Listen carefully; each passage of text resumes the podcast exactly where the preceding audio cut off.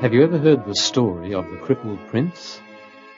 It's a story 3 millenniums old, but as up to date in meaning for you and for me as any letter we might receive this very day. Let me read you the story. I'm reading first of all from 2 Samuel chapter 4. Jonathan, the son of Saul, had a son who was crippled in his feet. He was 5 years old when the news about Saul and Jonathan came from Jezreel. And his nurse took him up and fled.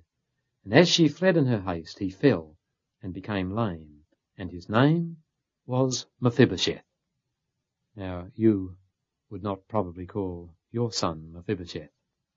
That's an old-fashioned name. But it has a very modern meaning for us. Think on the story and then we'll try to explain it. Do you see the nurse in the nursery of the palace, playing with the young prince? And then she hears a cry, and looking out the window, she sees people pouring out the gates with little bundles of goods on their heads. And then across the hill she sees a stream of soldiers coming down in disarray, and she realizes what has happened. The prince's father and grandfather have been defeated in battle, and the enemy is coming. So she gathers up the young prince, a precious bundle. Out the door of the nursery, down the steps of the palace, across the courtyard, and then, alas, she stumbles. From her arms rolls the baby prince. Quickly she gathers him up and continues to run, out the gate, across the fields, up into the hills, without stopping until she found a little cave, big enough for her and the baby prince. And it was only then that she noticed that Mephibosheth was now lame on both his feet. I turn now to the 9th chapter of the same book of 2 Samuel to find out what happened when this crippled prince grew up. 2 Samuel chapter 9. And David said, "Is there still anyone left of the house of Saul, that I may show him kindness for Jonathan's sake?" Now there was a servant of the house of Saul, whose name was Ziba. And they called him to David, and the king said to him, "Are you Ziba?" He said, "Your servant is he." The king said, "Is there not still someone of the house of Saul, that I may show the kindness of God to him?" Ziba said to the king, "There's still a son of Jonathan. He is crippled on both his feet." The king said to him, "Where is he?"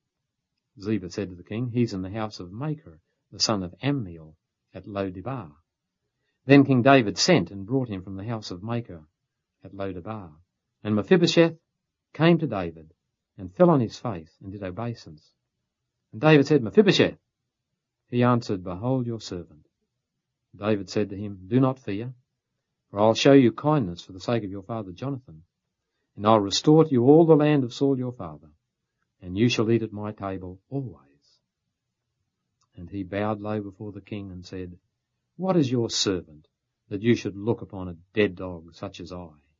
Then the king called Ziba and said to him, "All that belonged to Saul and to all his house I've given to your master's son. And you and your sons and your servants shall till the land for him, shall bring in the produce, that your master's son may have food to eat. But Mephibosheth, your master's son, shall always eat at my table." And it says at the close of the chapter, "So Mephibosheth dwelt in Jerusalem, for he ate always at the king's table. Now he was lame in both his feet." Please note, I've read you 3 times from Scripture about the prince being crippled. Well, think on the second half of the story. Here's the crippled prince in exile, and one day, over the hills from which he had come as a child, comes a stranger, dressed in the apparel of the king's court. And as the messenger comes near, he says, "Are you Mephibosheth?" "I am," replied the prince. "King David wants to see you."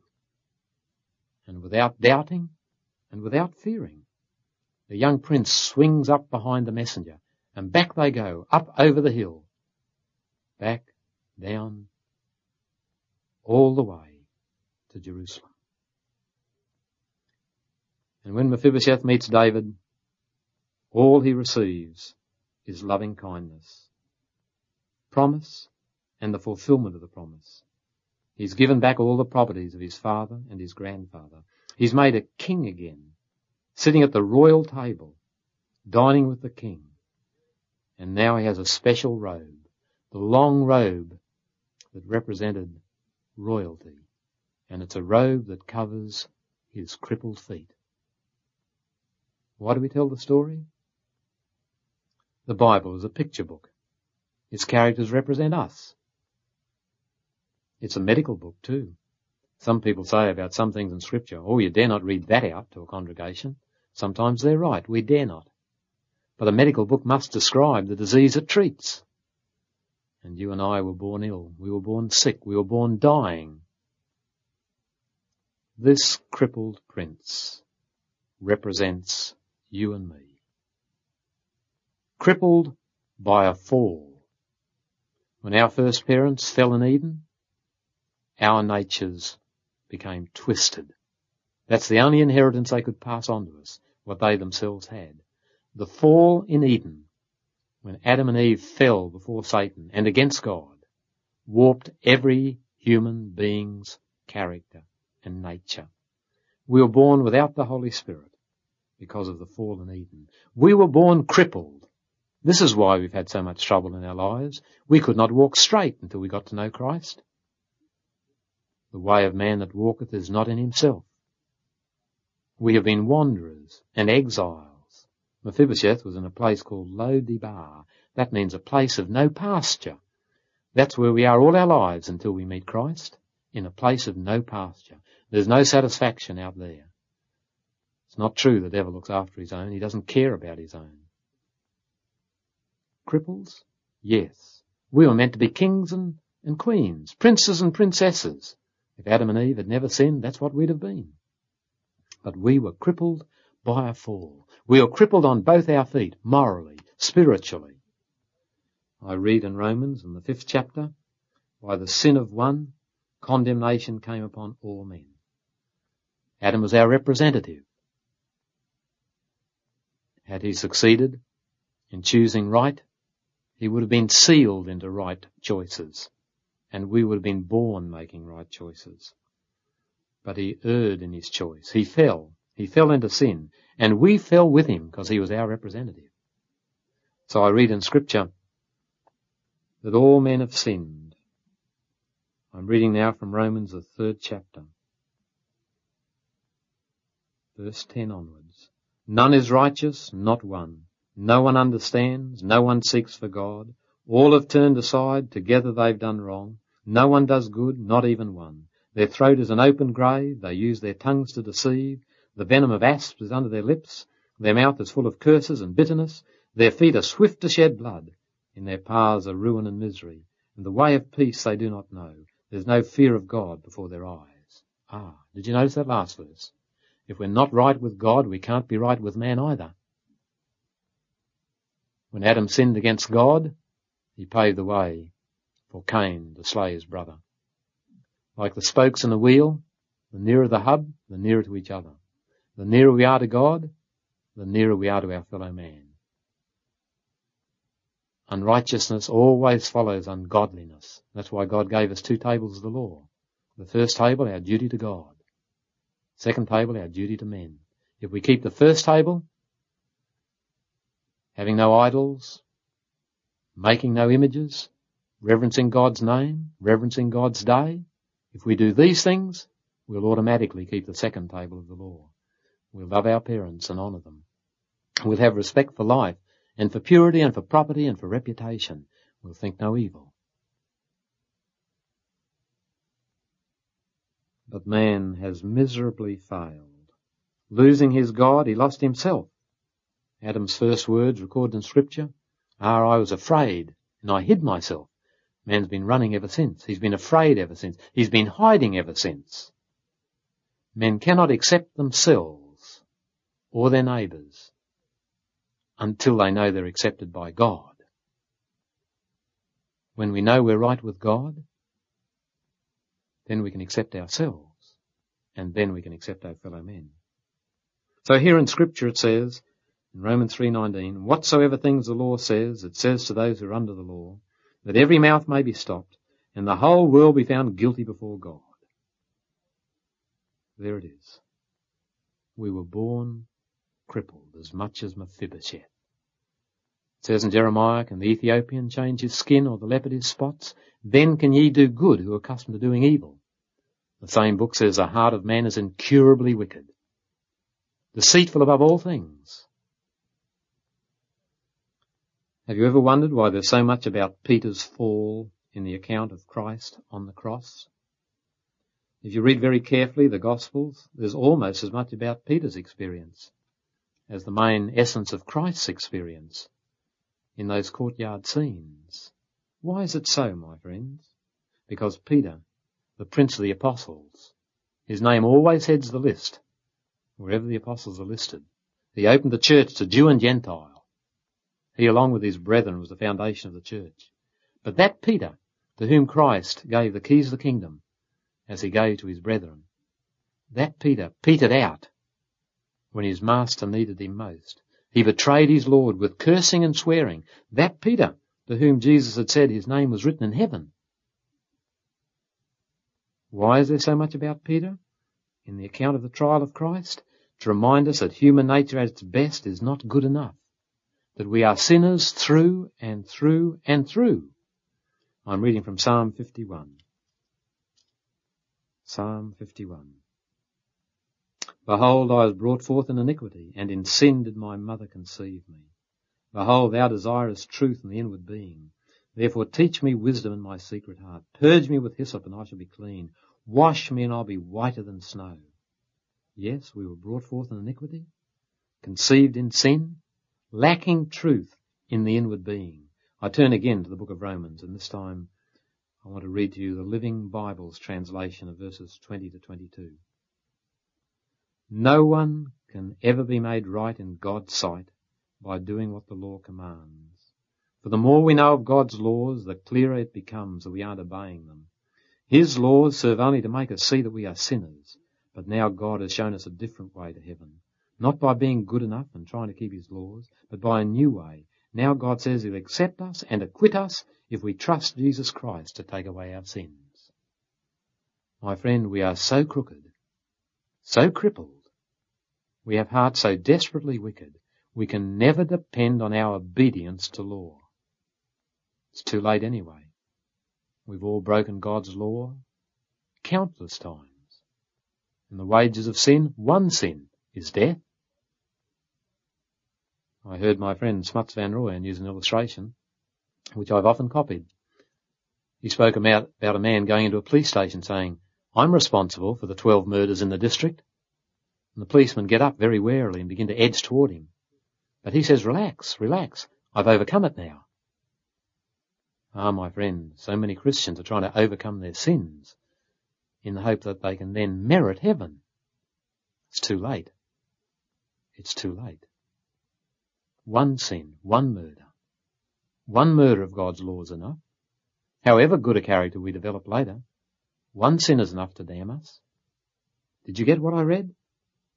No one can ever be made right in God's sight by doing what the law commands. For the more we know of God's laws, the clearer it becomes we aren't obeying them. His laws serve only to make us see that we are sinners. But now God has shown us a different way to heaven, not by being good enough and trying to keep his laws, but by a new way. My friend, have you found that new way? It's the way of faith in Jesus Christ. We were ruined by Adam. We had nothing to do with it. But we've been redeemed by the second Adam. We had nothing to do with that. If you believe it, if you receive it, you stand before the throne of God through the imputation of Christ's merits. You stand as though you'd never fallen. Remember, King David gave Mephibosheth a new robe, a royal robe, and his lame feet were covered. And when we believe on Christ, God the Father gives to us a perfect robe of righteousness. He does not see our follies. He does not see our defects. He does not see our failures, not in the sense of reckoning them against us. Will that encourage us in sin? Not one whit. How can we play with what murdered our Saviour? We will hate sin with a perfect hatred. But when we give up trusting in our own accomplishments of law to earn salvation, then, my friend, we will find that we have victory over sin. Sin will not have dominion over us because we're not under law but under grace. What a beautiful story we have in Mephibosheth's account. Did you notice that the kindness that David displayed was purely unmerited? Was David under any obligation to show this kindness? Was there any special excellence in the son of Jonathan to call it forth? No. David had that love even before he knew there was such a person. Was God under any obligation to show mercy to the world? Did God see anything of excellence in the world to call it forth? No. If he'd left humanity to perish forever in its sins, no one could have complained. Angels still would have sung, "Just and true are thy ways, thou King of saints." Was there an excellence in man to call it forth? No.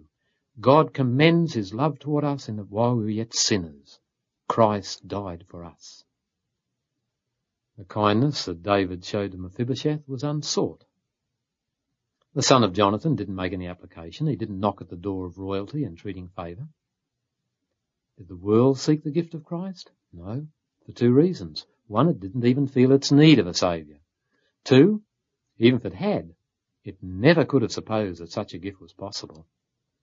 God sent Christ into the world not only without the world's request, but against the world's will.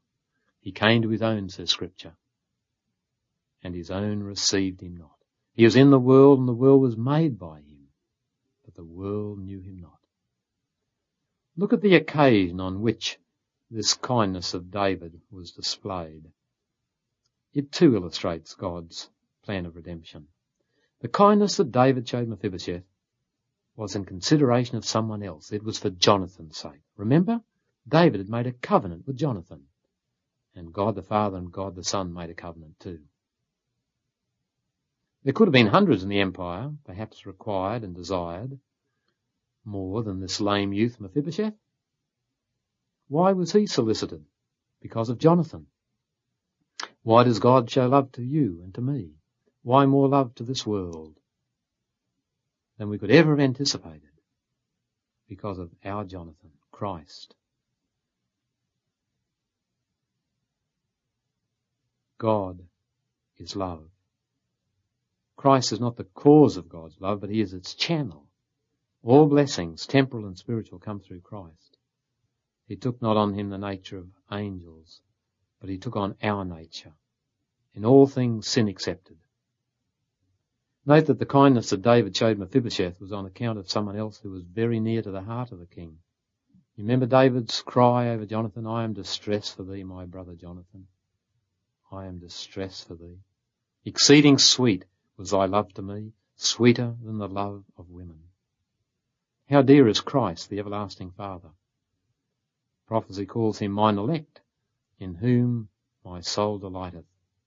The gospel say, my beloved Son, in whom I am well pleased. I do not understand the mysterious connection between Jesus and the everlasting Father. We cannot fully understand the Trinity, though it is true. Our intellect must bow reverently before the mystery. But Scripture calls Christ the only begotten Son, begotten, not made, for our sakes. Now think of the results which this disinterested kindness from David. Think how these results illustrate the same as regards God's kindness in the plan of redemption. First, it found out Mephibosheth. King David sent and fetched him. Christ came to seek and to save.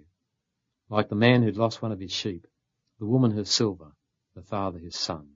The apostles were sent out in search of God's objects of love. That's why as soon as a person becomes a Christian, he wants to help other people. My friend, you can measure your Christianity by your desire to help others. Do you give and give and give that the gospel might go to others? Do you spend time bringing others to gospel meetings? Do you take time to visit the needy, to help the poor, to comfort the brokenhearted? The gospel springs from a love in the heart of God that sought the needy.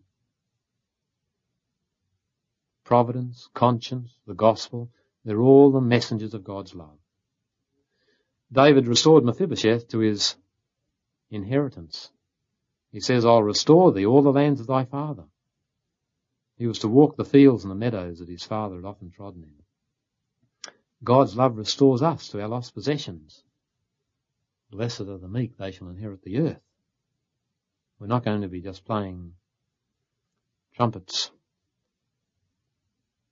or other musical instruments in heaven above. Not harps. Not living in clouds. This earth is to be the eternal inheritance of the saved. It was given to Adam and Eve for us. It'll be restored to us. Salvation is paradise regained. Mephibosheth is told, you'll eat bread at my table continually. We'll always have fellowship with our God, even in the world to come. He'll dwell with us, abide with us, and we shall see his face. He says, if any man hear my voice, I'll come into him and sup with him, and he with me. Did you notice the command about suitable attendants and helpers? Ziba is told, thy sons and thy servants shall till the land for him. God has innumerable agents to employ for the objects of his love. All things work together for good, the bad things and the good things, the bad days, the mad days, the blue days, the dazed days. All the days Christ is with us. And all the things in all those days work together for our good. And the angels, are they not all ministering spirits, sent forth to minister to them that are to be heirs of salvation? What a beautiful depiction we have of the plan of salvation in this story. But my friend, if you want to see it spelt out in precise detail, you need to read the book of Romans. And I'm reading again from Romans chapter 3, verse 30. No human being will be justified in his sight by works of the law, since through the law comes the knowledge of sin. But now a righteousness from God has been manifested apart from law, though the law and the prophets bear witness to it. The righteousness from God, through faith in Jesus, to all who believe, for there's no difference, since all have sinned and fall short of the glory of God. They are declared righteous by his grace as a gift, through the redemption that's in Christ Jesus, whom God put forward as a sacrifice by his blood, to be received by faith, to show God's righteousness, because in his divine mercy he had passed over former sins. It was to prove at the present time that he himself is righteous, and that he justifies him who has faith in Jesus. Ah, friend, please note, declared righteous by his grace. Grace is unmerited love. As a gift, all the best things, here and hereafter, are gifts. That's true of righteousness and faith and repentance. Look and live and receive. I hear the words of love. I gaze upon the blood. I see the mighty sacrifice. And I have peace with God. My friend, the righteousness by which we are declared righteous is a gift imputed to us. It's not inside us. It's put to our account. And it's 100%. Though it's not inside us. We're not saved by anything inside us. We're saved by what Christ is and what Christ did. That's the righteousness of justification. The righteousness of sanctification, my friend, that is inside us. That's the fruitage of justification, never the cause of it. It's not 100%. Never in this life are we good enough to earn heaven. So don't be discouraged when you make mistakes. You're not good enough whether you made them or not. God loves you whether you make them or not. He accepts you for Christ's sake, and if you believe it, you'll make less and less mistakes. Finally, one day, there's to be the righteousness of glorification. When Jesus comes the second time, and not till then, we'll be praying the Lord's Prayer till he comes. Forgive us our trespasses. Though we hate sin, we'll confess our stumblings. But at his coming, there'll be glorification. Then we'll have a righteousness that's both 100% and inside us. Justification, my friend, takes away the burden of sin's guilt. Sanctification takes away the tyranny, the bondage of sin. And glorification will take away the very presence of sin. And it's all ours in Christ Jesus. If you have him, you have everything. You receive him, the living word, by receiving the written word. For it is written, whoever believeth shall be saved, and he that believeth hath everlasting life. Believe it today, my friend. God bless you. Amen.